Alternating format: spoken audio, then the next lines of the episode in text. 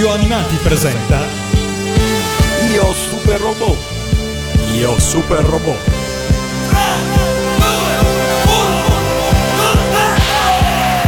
Il capitano Cosmos è ormai morto da più di un anno. Ha cercato in tutti i modi di diventare il dittatore del piano Prometeo e la sua ambizione lo ha portato alla morte. È morto da traditore qual era? Quale è sempre stato? Traditore! Sporco traditore! Traditore!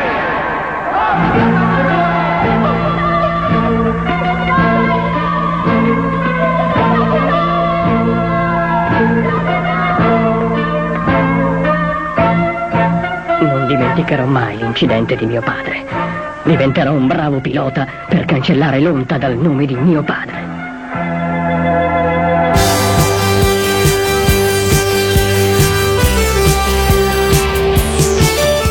Ritrovati su Radio Animati per la ventunesima puntata di Io Super Robot. Io sono l'invulnerabile Matteo. E io l'invincibile Mito Common. Salve a tutti.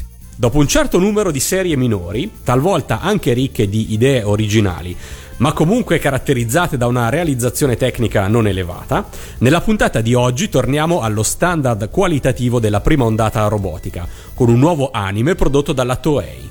Ma, e questa è la novità, stavolta senza Go Nagai. Stiamo infatti per parlare di... Magne Robot Gakin. Da noi Jaikin, il robot magnetico. Anime del 76, ideato e prodotto dalla Toei Animation con character design di Katsuko Matsubara. Da non confondere con Gaikin, il robot guerriero. La serie che portò alla rottura fra Toei e Gonagai, di cui abbiamo già parlato. Torniamo quindi subito al Jaikin. Sigla! いいいい今だ。飛び出せスイクロスいいいいいざる星人叩きのめせマグナム二人の心が一つになればマグネットパワー嵐を呼ぶぜ受けてみるんだ。この技を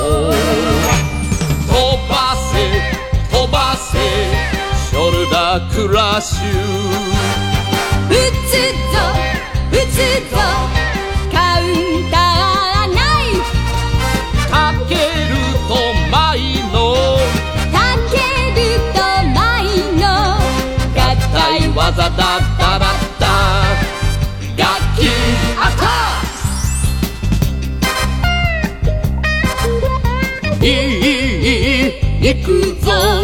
ジャンプだしクロスゴーゴーゴーゴーご星獣をぶった切れ二人の心が一つになれば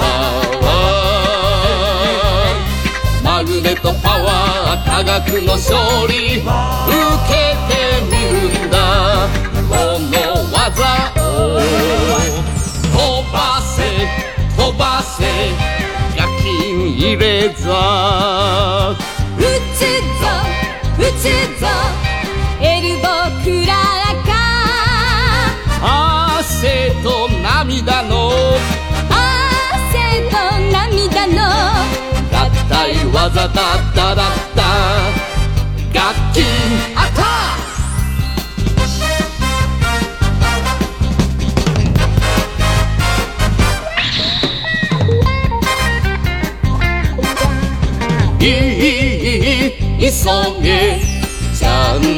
ンスだしクロス。ああああ悪魔の将軍ぶち倒せ。アニマ二人の心が一つになるわマグネットパワー大地なるなる。受けてみんだこの技を。飛ばせ飛ばせ。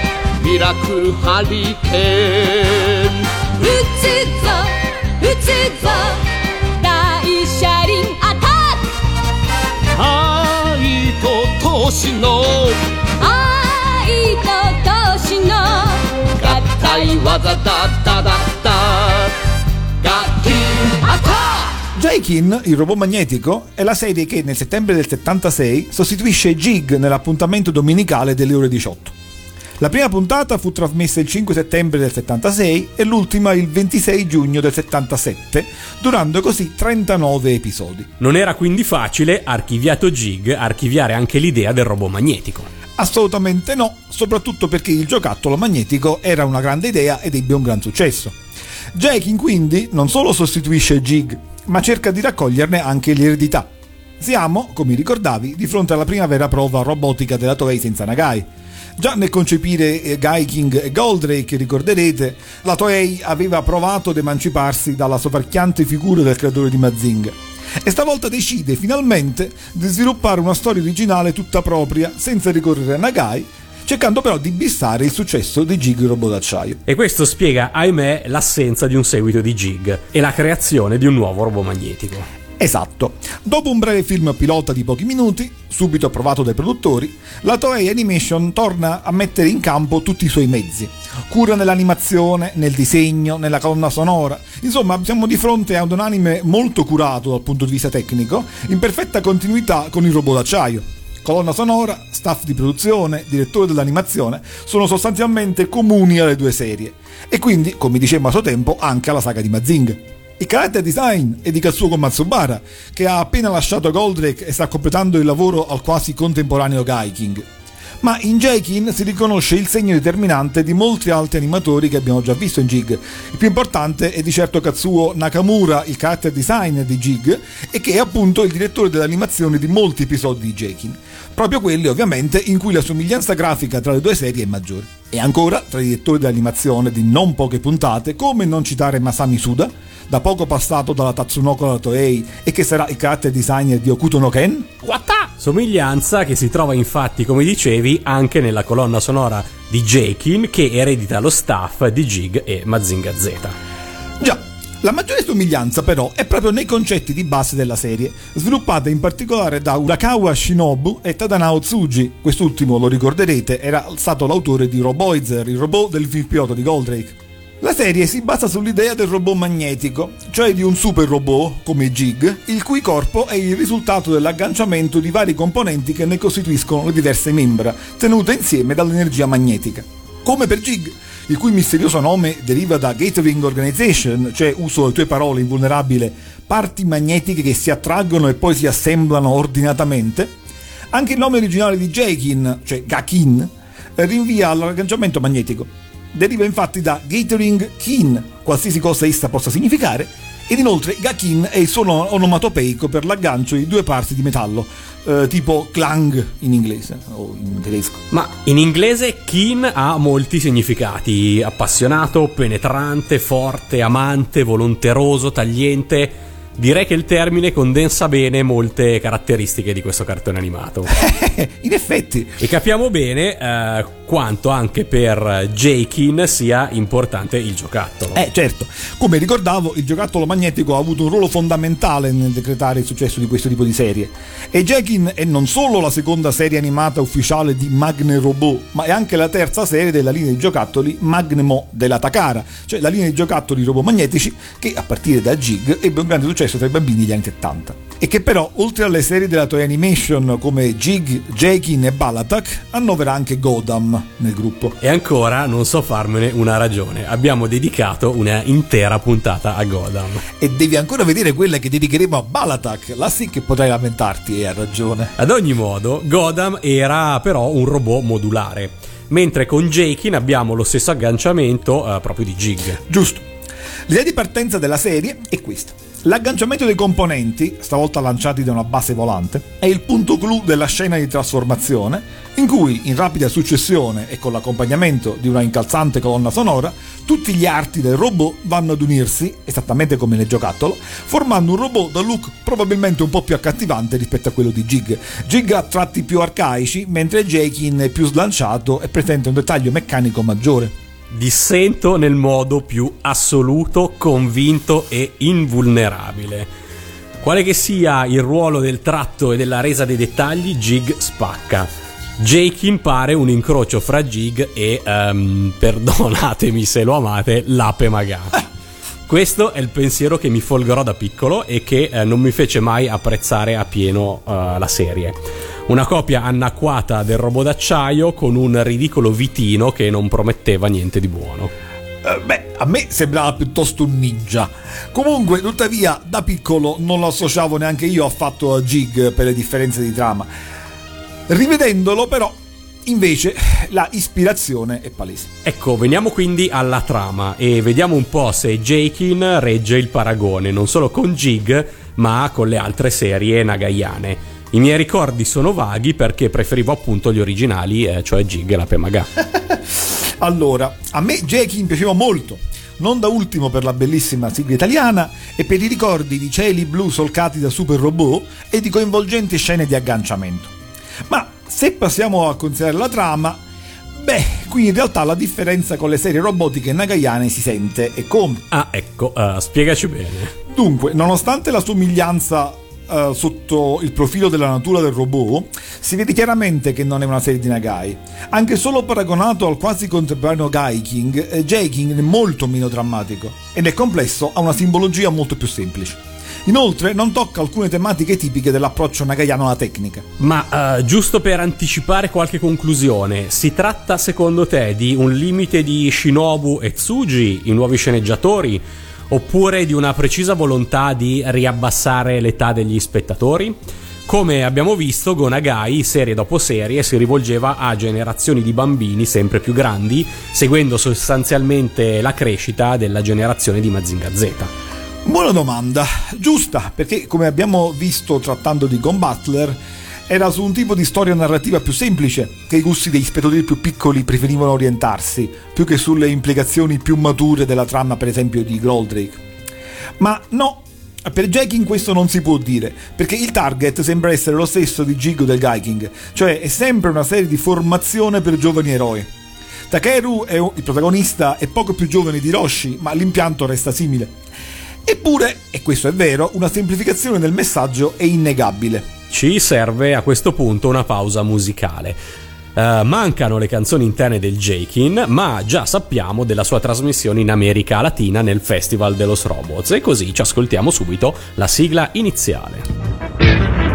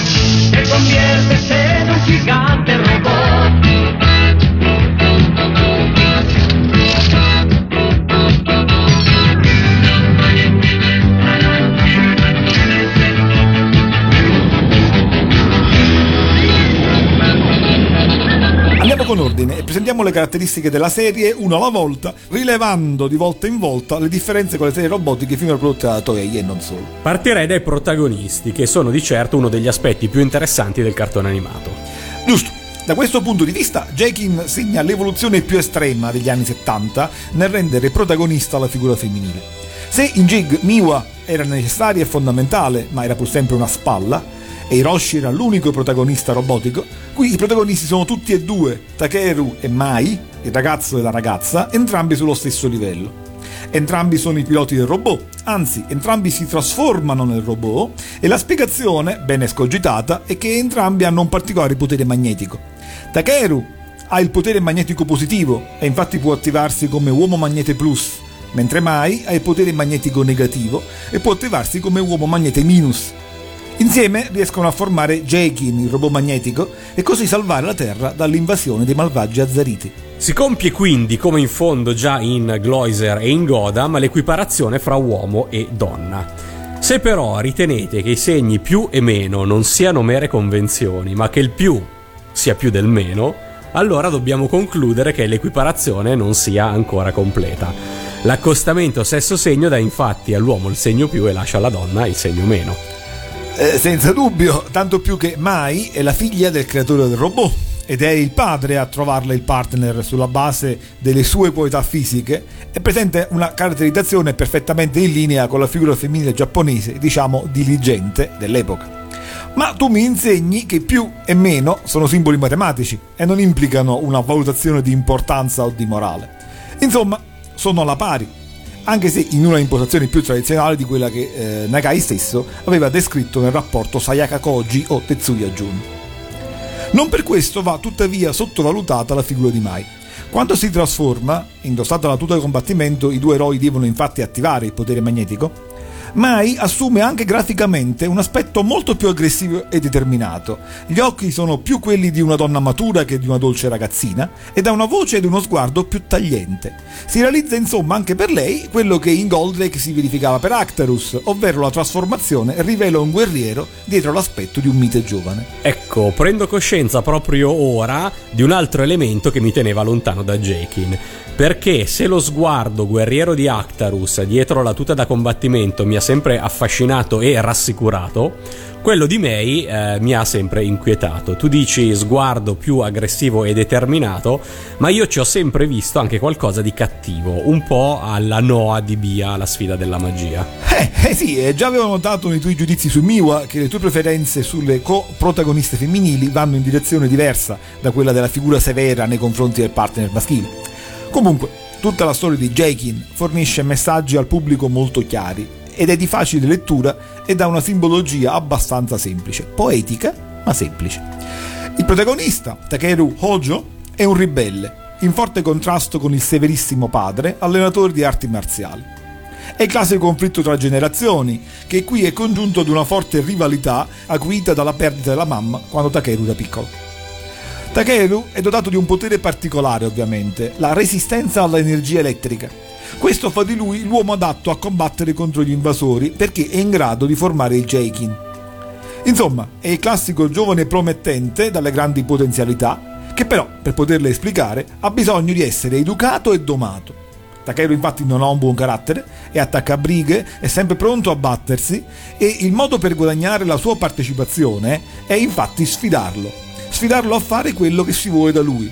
Insomma, tipica trama degli anni 70, lo abbiamo per esempio analizzato in Astro Robot nella scorsa puntata. Specularmente a questa tipica caratterizzazione del ragazzo, abbiamo invece in Mai una ragazza tenace e volenterosa, desiderosa di aiutare il padre, il professor Kazuki, del quale lei ha piena fiducia, e anzi, poiché crede profondamente alle teorie del padre sull'imminente attacco degli Azzariti, Mai è disposta a sottoporsi ai duri esperimenti di lui sul magnetismo, che il professore conduce e che gli permetteranno di realizzare i Jeki. Somiglianze con uh, Hiroshi e Miva a parte, direi due poli magnetici opposti pronti per attrarsi. Esattamente, e qui sta il nucleo centrale del messaggio del cartone, con la riuscita simbologia dell'agganciamento. Ve lo descrivo brevemente. Takeru e Mai, dopo aver attivato la loro energia magnetica, salgono a bordo di due navette, entrambe chiamate Spirito Angelico, con le quali si agganciano a due robot intermedi, Plizer e Mighty, in originale Robot Uomo Plizer e Robot Donna Mighty. Questi due robot, graficamente va detto non eccezionali, sono solo una tappa intermedia del percorso, che al solito non è strettamente necessario, ma da un lato esprime metaforicamente la preparazione di due giovani per il Jaikin e dall'altra è un ottimo trucco per vendere due giocattoli in più. Al momento clou, i due si lanciano fuori dai due robot e, fluttuando nell'aria, attirati dal loro magnetismo, si avvicinano l'uno verso l'altro. Incrociano le braccia, in un modo però fisicamente non possibile, e cominciano a girare vorticosamente uno intorno all'altro, formando prima una ruota e alla fine, dopo aver roteato sempre più veloce, si trasformano in una fibbia metallica che si attacca all'altezza dell'ombelico del Jakin ed è quello che permette ai componenti di attirarsi, agganciarsi e stare insieme. Eh, dici braccia incrociate in modo non fisicamente possibile. Quante volte ci hai provato? Non ti chiederemo con chi. Eh, ci ho provato, ci ho provato. Comunque aggiungerei per completare la lettura simbolica dell'agganciamento che la forma della fibbia è quella del simbolo matematico dell'infinito un po' stilizzato. Giusta osservazione di un matematico. Insomma, il rituale di agganciamento del Jaikin è bellissimo e più che di agganciamento meccanico alla jig, simula un rituale di accoppiamento tra Takeo e Mai, con il super robot prodotto dell'unione tra i due. È insomma un bel messaggio. Dall'unione di un uomo e di una donna nasce una forza invincibile che salva tutti. Uomo Magnete Plus! Uomo Magnete Min!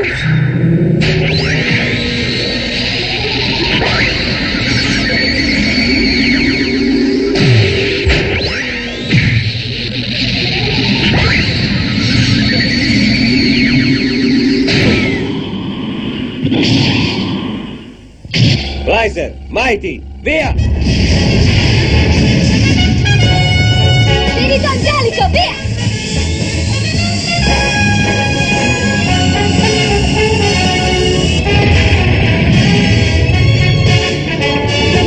Agganciamento!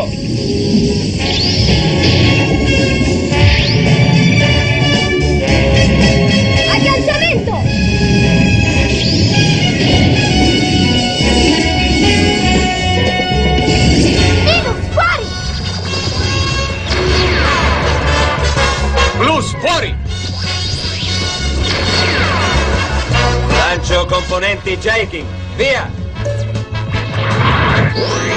Formare la croce d'incanto!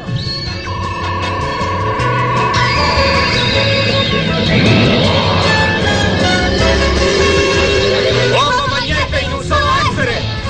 Per quanto poetico sia l'agganciamento, però, non viene mai spiegato come sia possibile fisicamente che due esseri umani, altrimenti normali, vadano a formare una fibbia infinito che si colloca all'altezza dell'ombelico del robot. In effetti, eh, mi pare che la serie non si preoccupi di spiegare troppo la trasformazione. Eh, no, per nulla. Quanto si verifica nella trasformazione resta sul piano, per così dire, simbolico e non riceve una rispiegazione realistica. Per carità, la mancanza di realismo è ovviamente una cosa frequente nelle serie di super robot, lo ricorderete con le armi del Mazinga. Qui però raggiunge un punto particolarmente estremo perché non si forniscono altre spiegazioni. Finora nelle serie robotiche, anche non di Nagai, ricordate per esempio in Raidin o in UFO di Apollon, il mancato realismo dell'agganciamento della trasformazione aveva la spiegazione nel fatto che i protagonisti erano di discendenza aliena o dei superuomini. Quando supera i limiti della fantascienza, la spiegazione, insomma, è di natura mistico-epica. Non è però questo il caso del Jekin, dove i poteri di Takeru e di Mai sono chiaramente di natura fantascientifica. Per cui stride molto, soprattutto se lo si mette in confronto col suo diretto predecessore, che la cosa non sia affatto tematizzata. Quando Hiroshi si appallottolava per formare la testa del robot d'acciaio, lo poteva fare perché era un cyborg, nonché grazie all'arcano potere della campana di bronzo. E, per quanto misteriosa, la riflessione sulla natura di lui era alla base di buona parte della storia. In Jekin, invece, questo aspetto non è toccato mai. La cosa non è motivo di particolare apprensione tra i due protagonisti, il fatto che si trasformino eh, in un robot eh, pur essendo esseri umani, né mai viene trattato il dramma dell'uomo macchina. C'è da dire che un bambino probabilmente non si pone troppe domande, soprattutto se ha appena visto tutto Gig Robot. E ovviamente parlo per esperienza, però l'assenza di Gonagai si nota. Eh già, esatto, dici bene, la storia va al traino di Jig, sotto questo punto di vista, mentre il tema della serie è effettivamente un altro. E a mio parere in relazione al Jakin deve essere chiara la sua natura di robot simbolico. Non sarà l'unico, ma per ora Jakin è il primo caso di robot puramente simbolico. È il simbolo, in chiave tecnologica, dell'unione di un uomo e di una donna che si amano, che hanno fiducia l'uno nell'altra e che, forti di questo, possono affrontare gli attacchi esterni, così dimostrando ai rispettivi padri di essere all'altezza della loro fiducia e anzi capaci di generare qualcosa di proprio di loro che è appunto simboleggiato dal super robot Jakin. Non è un messaggio rivoluzionario o drammatico, ma è formativo e abbastanza tradizionale. Ed è il tema che accomuna la serie di questa stagione di Io Super Robot, insomma, in pieno. Anche lo sviluppo della storia segue questa tematica. Prima però dici degli altri della base, il professor Kazuki che tipo è? Il professor Kazuki, il padre di Mai, è un professore combattente. Sembra più un soldato che un accademico. Il suo laboratorio di ricerca è una gigantesca nave da guerra dal nome particolarmente suggestivo, la Divina Libertà. La Divina Libertà è quindi un luogo di ricerca per modo di dire. Se già la fortezza delle scienze di Kabuto poteva decollare, questa, senza arrivare all'eclatante drago spaziale del Gaiking, che è praticamente una base spaziale, è una bella nave da combattimento capace di volare. E dalla Divina Libertà partono i componenti del Jakin, i due robot intermedi di cui abbiamo parlato, e la nocella di supporto, la Delivery, pilotata dagli altri comprimari. Tornano quindi i comprimari alla guida di una nave di supporto già introdotti dal Gaikin. Chi sono questa volta? La squadra segue la struttura 5. Tolti i protagonisti, che sono il focoso protagonista e la ragazza, restano lo smilzo carismatico Hitoshi, il corpulento Futoshi e il bassetto intellettuale Tensai. Prima di passare ai nemici, ci ascoltiamo subito Super Magnetron, la sigla finale in America Latina nel Festival de los Robots.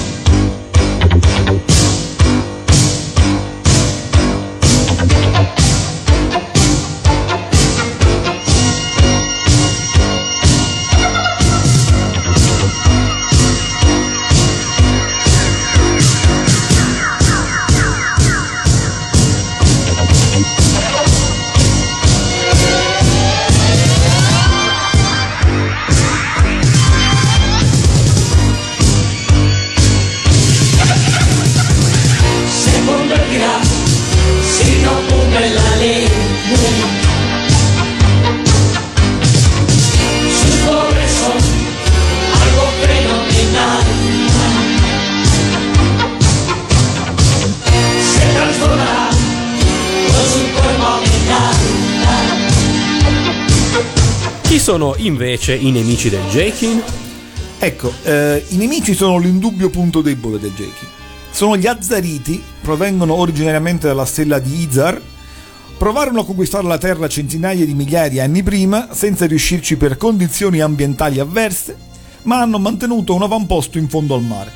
Questo avamposto diventa ora prezioso perché il loro pianeta Izar sta per essere distrutto da un cataclisma e c'è necessità di procedere alla conquista della Terra.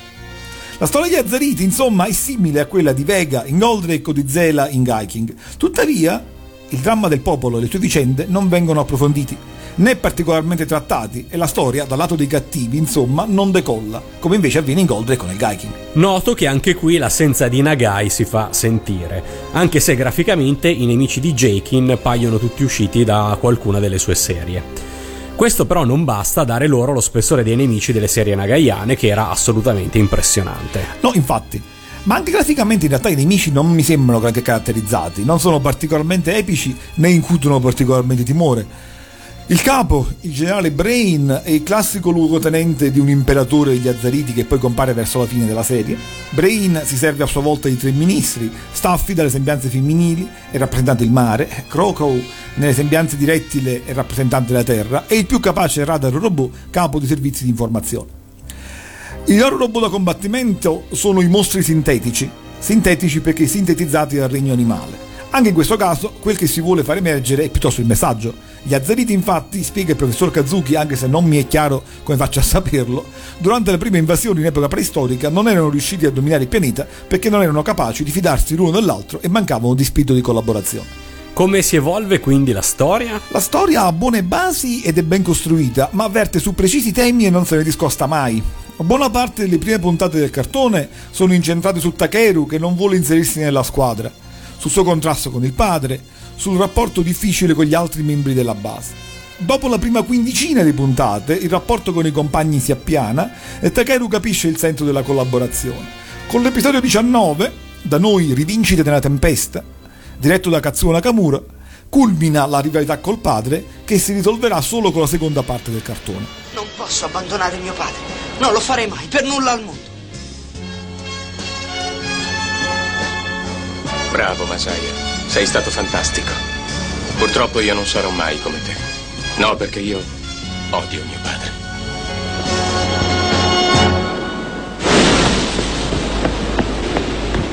Papà, ho vinto la lotta con Fuyuto Fubuki.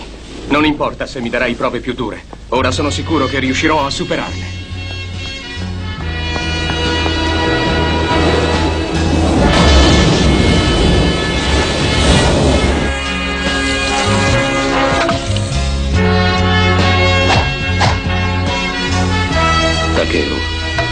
Felice di sapere che hai imparato qualcosa di nuovo in questa lotta con il mostro sintetico. Ma c'è ancora una lunga strada per arrivare ad essere maestro delle arti marziali. Ricordalo. Buona fortuna, Takeru. Nel complesso, la trama è la maturazione di un giovane dalle abilità straordinarie, ma socialmente ribelle, in un contesto di simbolica raffigurazione della sua lotta e del suo amore. A parte questo, non assistiamo ad una particolare evoluzione, se non quella tecnica.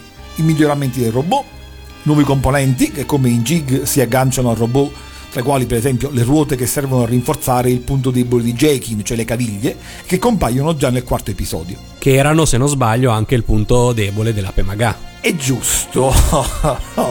L'ultima puntata della prima parte arrivata da noi, la 26, presenta la nuova arma, il vessillo tagliente e tra le nuove, molte nuove armi della seconda parte va citato il carro armato corazzato che è chiaramente un giocattolo su cui il robot si può collocare. Eh, non avevo giocattolo, ma è evidente che tutte le innovazioni sono partorite da lì, anche perché la maggior parte non sono graficamente troppo accattivanti. Dicevi del minore elemento drammatico rispetto a quanto siamo stati abituati e non solo da Nagai. Ehm, come si colloca la serie? È ad un livello molto medio. Sì, ci sono puntate drammatiche, ma meno di quante si vede nel quasi contestuale Gaiking, soprattutto in relazione al personale della base, che però anche qui è molto ben caratterizzato.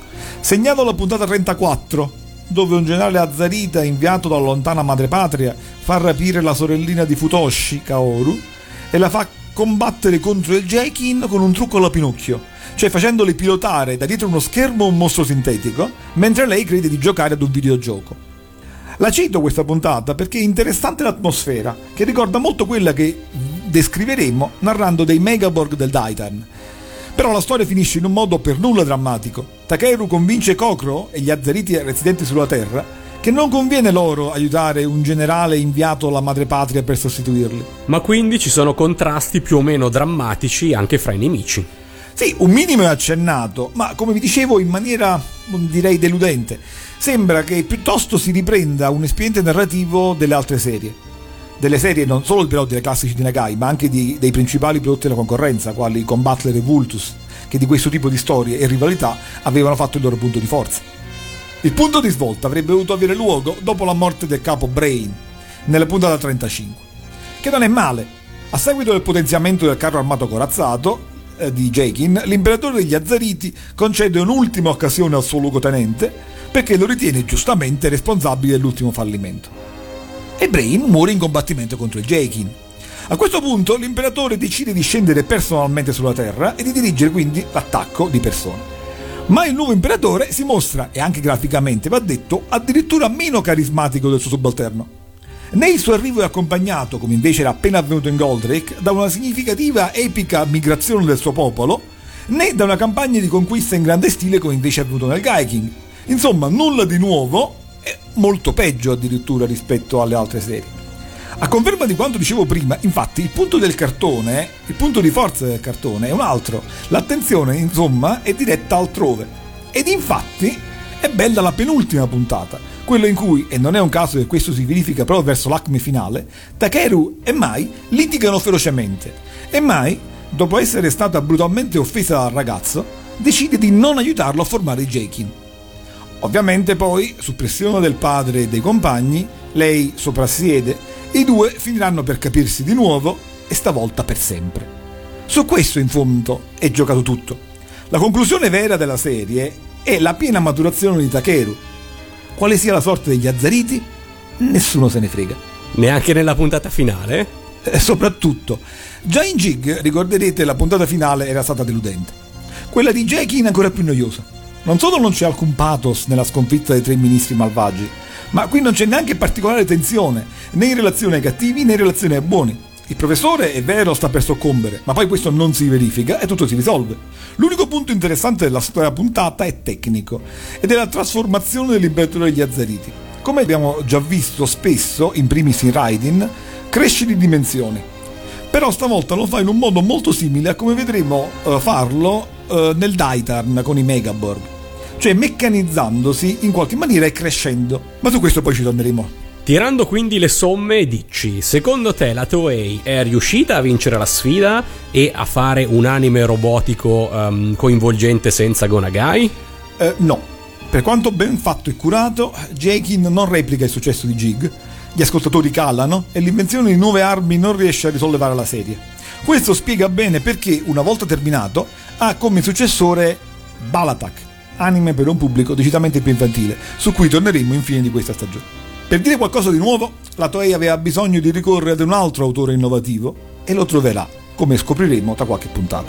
In Italia, invece, Jakin, il magnetico robot, giunge nel 1980, con una sigla di quelle che hanno lasciato il segno e che è una delle mie preferite. Un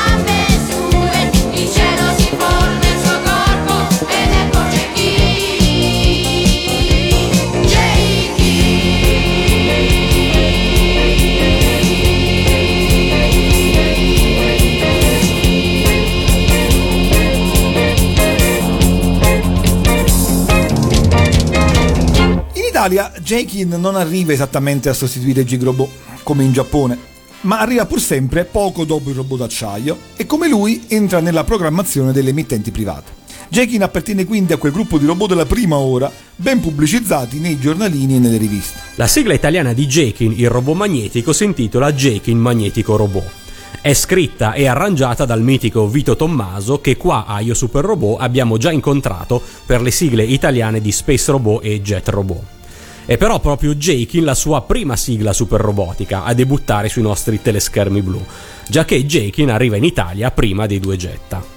Jakin Magnetico Robot è eseguita, come per tutte le sigle robotiche di Vito Tommaso, da i mini robot, che in questo caso includono, oltre al coro di bambini, la voce solista di Carolina Mariani, nipote del maestro. Abbinata a Space Robot, la sigla di Jakin viene pubblicata su 45 giri dalla EMI subito nel 1980. La sigla italiana di Jakin è senza dubbio una delle più belle canzoni realizzate per un cartone animato. È davvero un testo ispirato e che fin da piccolo mi fissò i canoni del rapporto uomo-donna. Secondo me il testo del ritornello non è epico a sufficienza e del resto Jakin non è Gig o Ken Falco, per citare un altro cartone con sigla firmata da Vito Tommaso che preferisco senza dubbio. Direi però che il testo italiano di Jakin eh, rende bene l'idea della serie giapponese. Uomo e donna sono sullo stesso piano non perché siano uguali, ma perché si completano e sono necessari l'uno all'altra.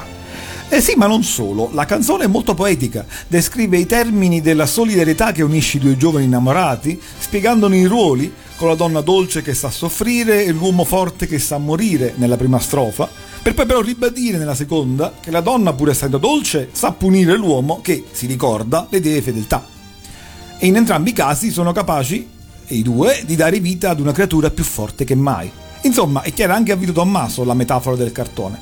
La descrizione dell'avvitamento in cielo e del saldarsi delle membra di Jake, inoltre, è ritmicamente riuscito e corrisponde sorprendentemente bene alle immagini di agganciamento della videosigla.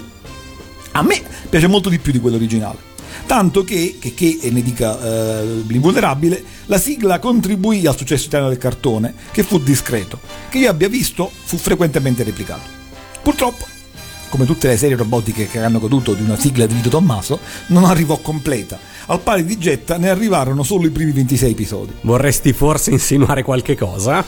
Eh, sì, eh, bisogna attendere, se non sbaglio, il 98 perché la Yamato Video pubblichi i restanti inediti episodi, come aveva fatto con il Gaiking. Rinnovo quindi il mio apprezzamento per queste encomiabili iniziative della Yamato. Senza dubbio, ma anche qui purtroppo, come per il Gaiking, il contrasto tra la qualità delle voci e dell'interpretazione, tra vecchio e nuovo, è stridente.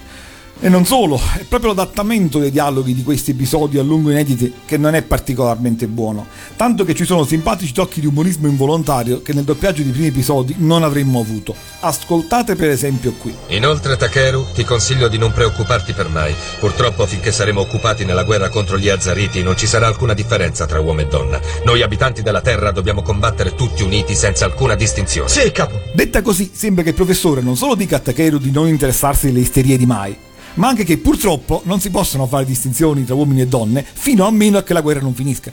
Qualsiasi messaggio avreste voluto dare l'originale, certo non avrebbe fatto così.